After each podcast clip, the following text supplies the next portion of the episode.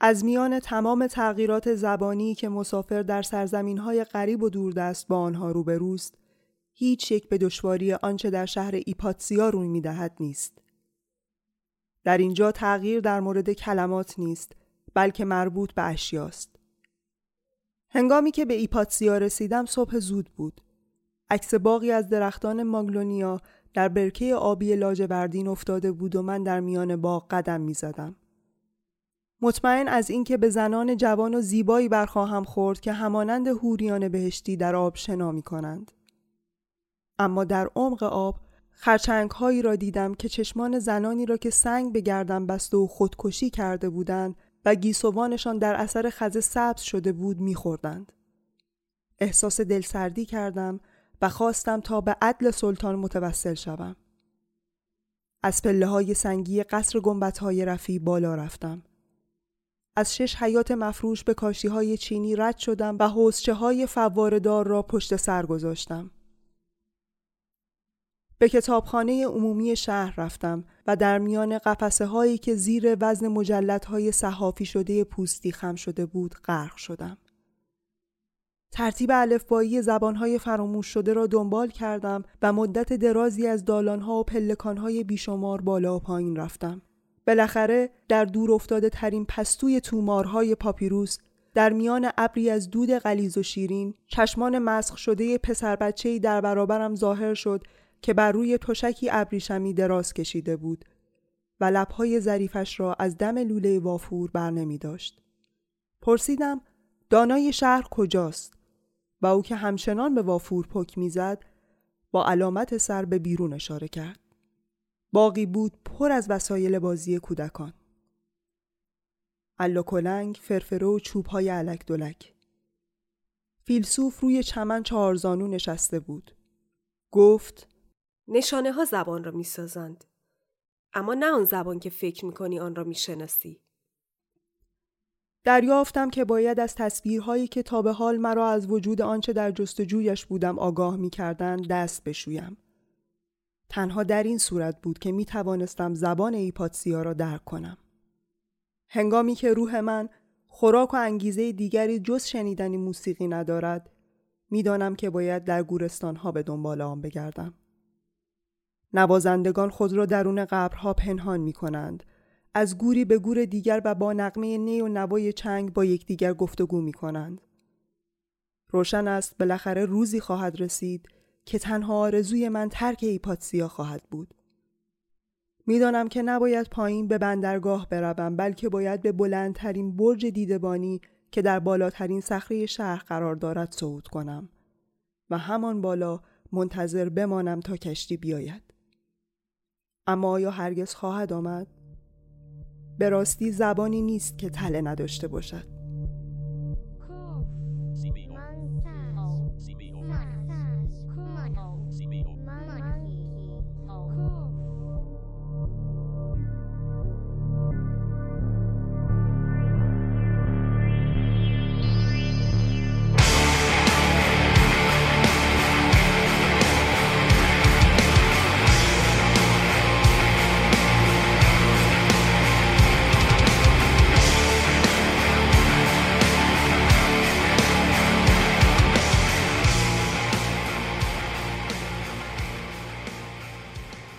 سلام من محشیدم.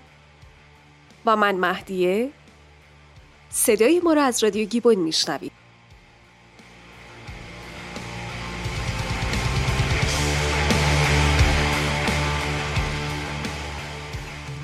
در رادیو گیبون ما از انسان با شما صحبت می‌کنیم.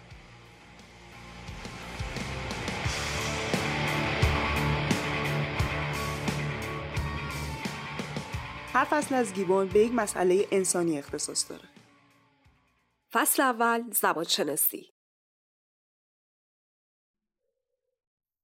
تو سال 1872 در نشست ادیبان و زبانشناسان تو برلین زبانهای یونانی، فارسی، لاتین و سانسکریت به عنوان زبانهای کلاسیک جهان شناخته شدند. زبانی کلاسیک به شمار میاد که باستانی و دارای ادبیات پرباری باشه.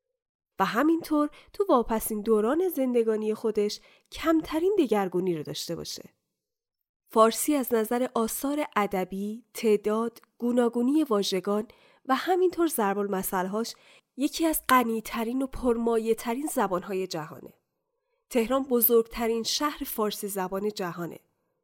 98 درصد تهرانیا به فارسی تسلط دارن.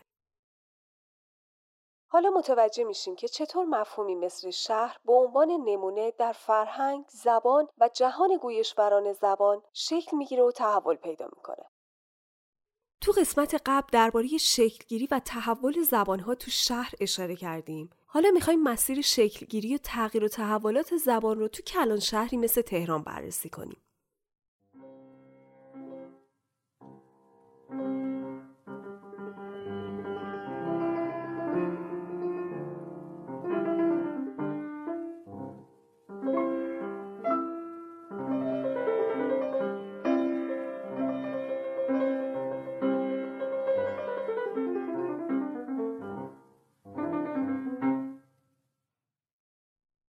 دیماه 1393 بود که اسکلت یک انسان تو منطقه مولوی تهران با قدمت حدود 7000 سال کشف شد. این اسکلت 7000 ساله که متعلق به یک زنه موقع حفاری فاضلاب تو محله مولوی تهران کشف و بازسازی شد که گمان زنی ها در مورد تاریخ تهران رو دچار تحول کرد. تا قبل از کشف شدن تمدن قیتری و کشف آثاری تو تپه های باستانشناسا فکر می‌کردن پیشینه تاریخی این شهر محدود به آثار پیدا شده تو شهر ریه. شهر ری یکی از قدیمی ترین شهرهای جهان و تو قدمت و پیشینه با بابل و نینوا تو بین النهرین برابری می‌کنه. از قدمت شهر ری همینقدر بگیم که به زمان اقوام آریایی می‌رسه و از تمام شهرهای ماد بزرگتر بوده. ری در لغت به معنای شهر سلطنتیه. درسته اتفاقا تو اوستا هم به قدمت ری اشاره شده نوشتن که ری سیزدهمین شهر ساخته شده تو جهانه حمله ویرانگرانه مغول تو سال 617 قمری ضربه مهلکی بر پیکره شهر ری زد. نجم الدین رازی در مرساد العباد نوشته 700 هزار آدم کشته و اسیر گشتند. گروهی از شهر فرار کردند که تعدادی از آنها به آبادی تهران آمدند و ساکن گشتند. بعد از کشمکش های زیاد در نهایت آقا محمد خان تو نوروز 1200 قمری بعد از دوازده سال جنگ و گریز با سرداران و خاندان زند و از میان برداشتن اونا و کشتن و مطیع کردن دیگر مدعیان بالاخره بر تخت سلطنت نشست. و تهران فرزند کم سن و سال گستره پیر ایران مرکز حکومت و پایتخت شد.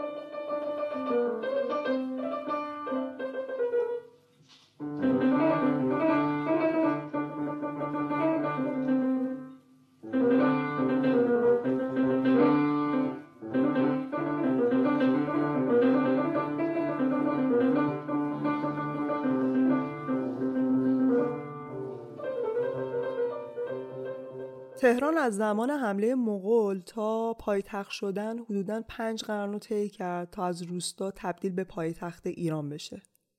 تهران یعنی دامنه گرم. در مقابلش شمیران یعنی دامنه سرد. تو فارسی کهن پیشوندهایی مثل ت، ق، ج برای جاهای گرم و پیشوندهایی مثل شم، سم، زم برای جاهای سرد بوده. مثلا واژه زمحریر که میشه سرما آور آره مثل زمستان یعنی همون سردستان. فکر کنم اینم از همونجا میاد. آره اتفاقا زمین هم چون زیر پای آریایی ها یخ بسته بوده بهش می‌گفتن زمین. حالا مهدی تو اینو داری میگی؟ من شنیده بودم که اسم تهران به خاطر این تهران شده که یه عده باورشون اینه که سراسر دشت پهناوری که امروز تهران بزرگ خونده میشه وسط کوههای اطراف گود به نظر می‌رسیده. به خاطر همین بهش تهران می‌گفتن که بعدا بهش گفتن تهران. آره من هم اینو شنیده بودم.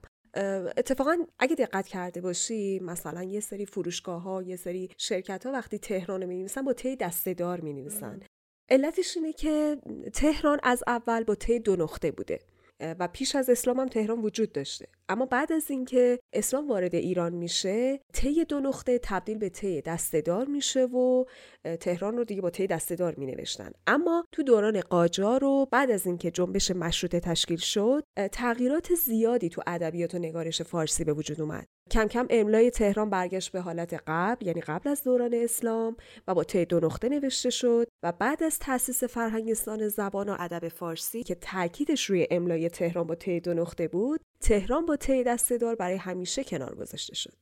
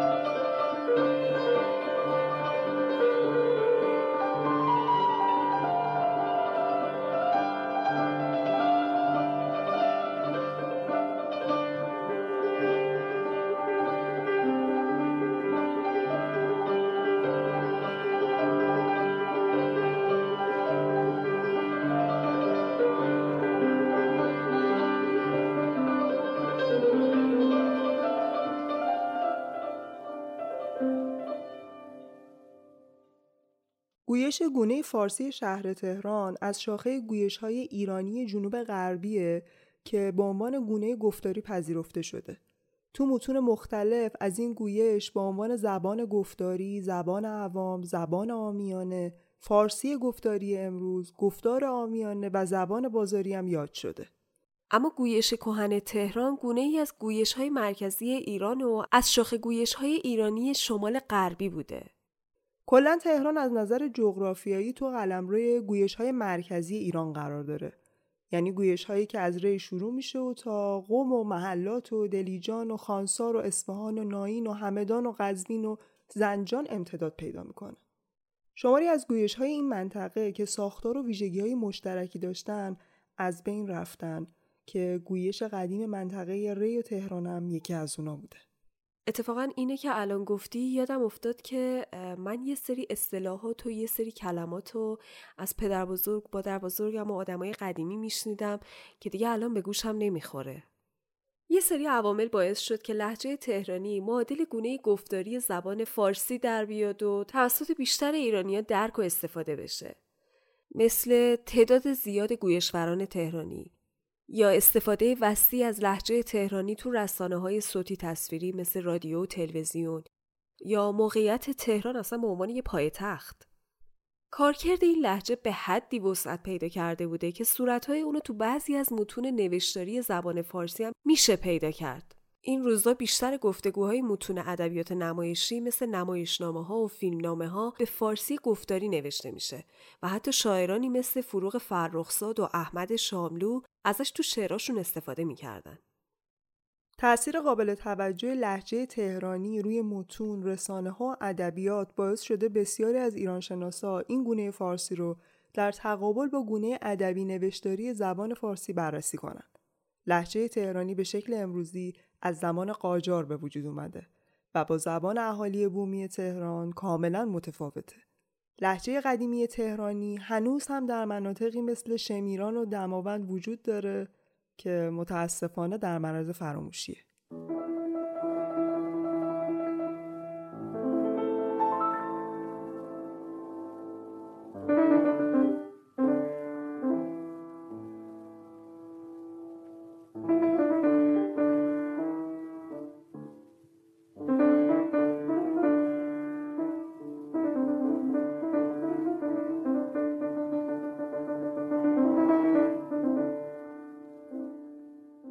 به گفته گارن کاساتوریان پروفسور ایرانی ارمنی تبار زبان مردم تهران تو 150 یا 200 سال پیش مازنی یا راجی بوده.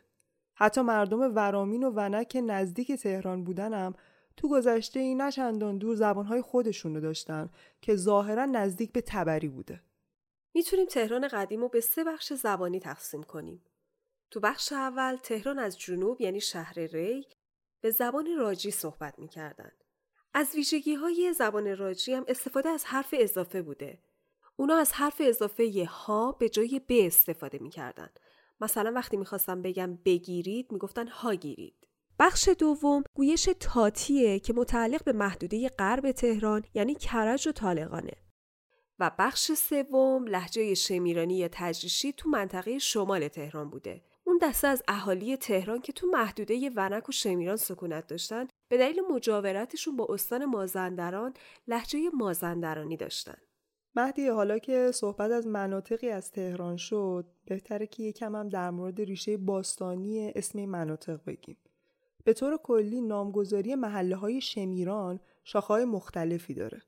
ریشه بعضی از این اسما به دوران کهن برمیگرده مثل خرازین، ونک، نارمک.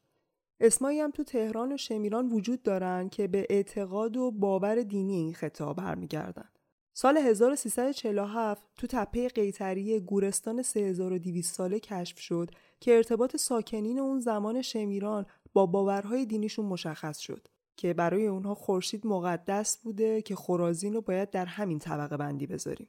می‌دونی خرازین کجا بوده؟ آره اتفاقا وقتی که داشتم سرچ می‌کردم به اسمش برخوردم و خب از اونجایی که اسم خیلی قشنگی هم داشت کنجکاو شدم که ببینم که کدوم منطقه تهران به این اسم بوده خرازین اسم تاریخی یه محله که تو گذشته پر از تپه ماهورها و عراضی پست و حاصلخیز بوده.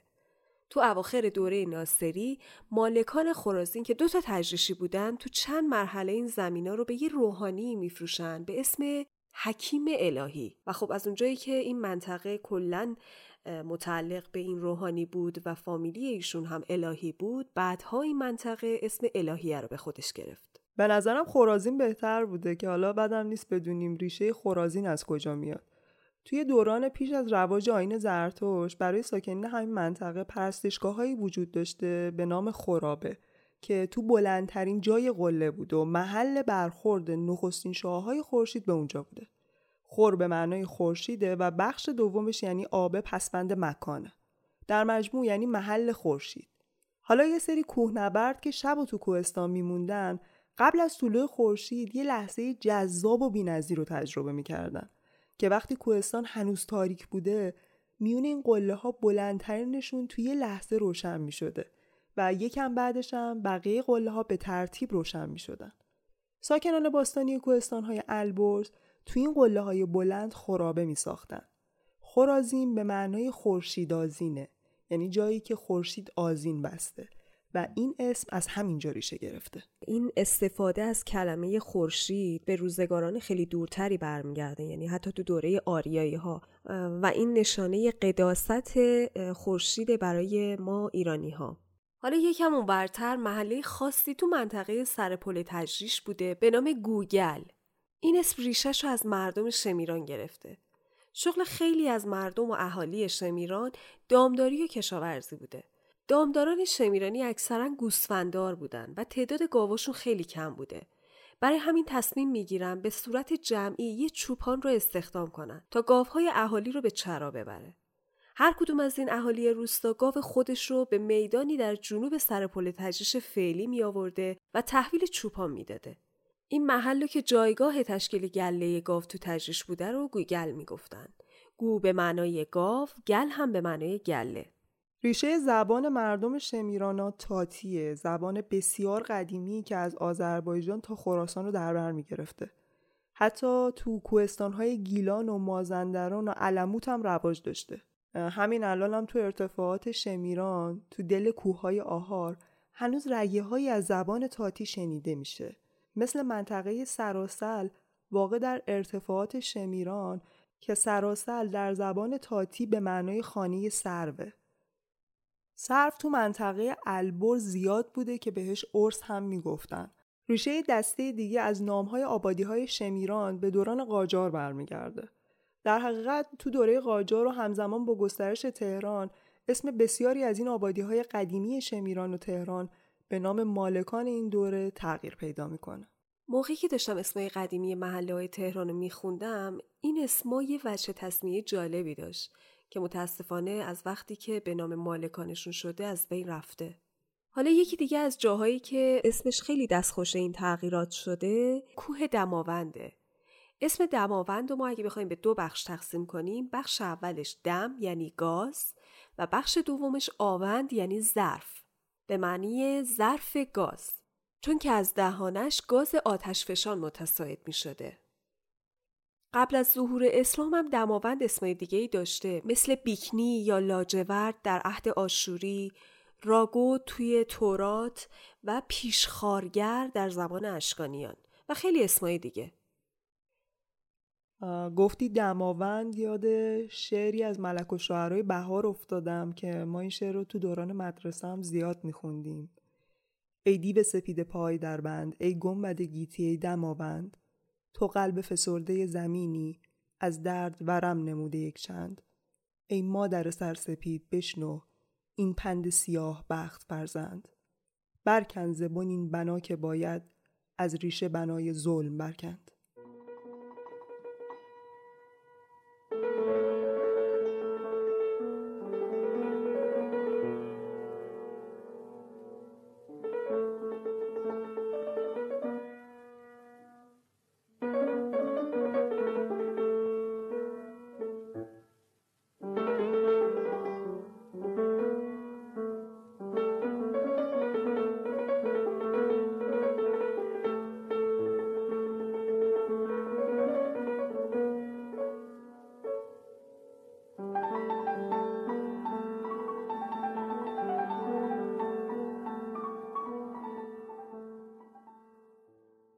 خیلی ممنون که گیبون رو همراهی می‌کنین و امیدواریم مطالب گیبون براتون مفید و جذاب باشه.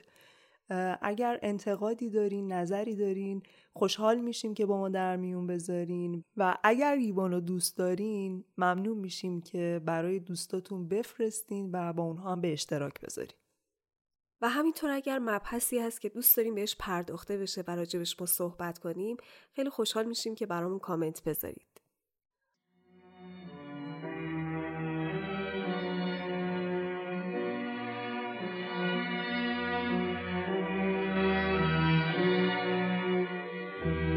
جای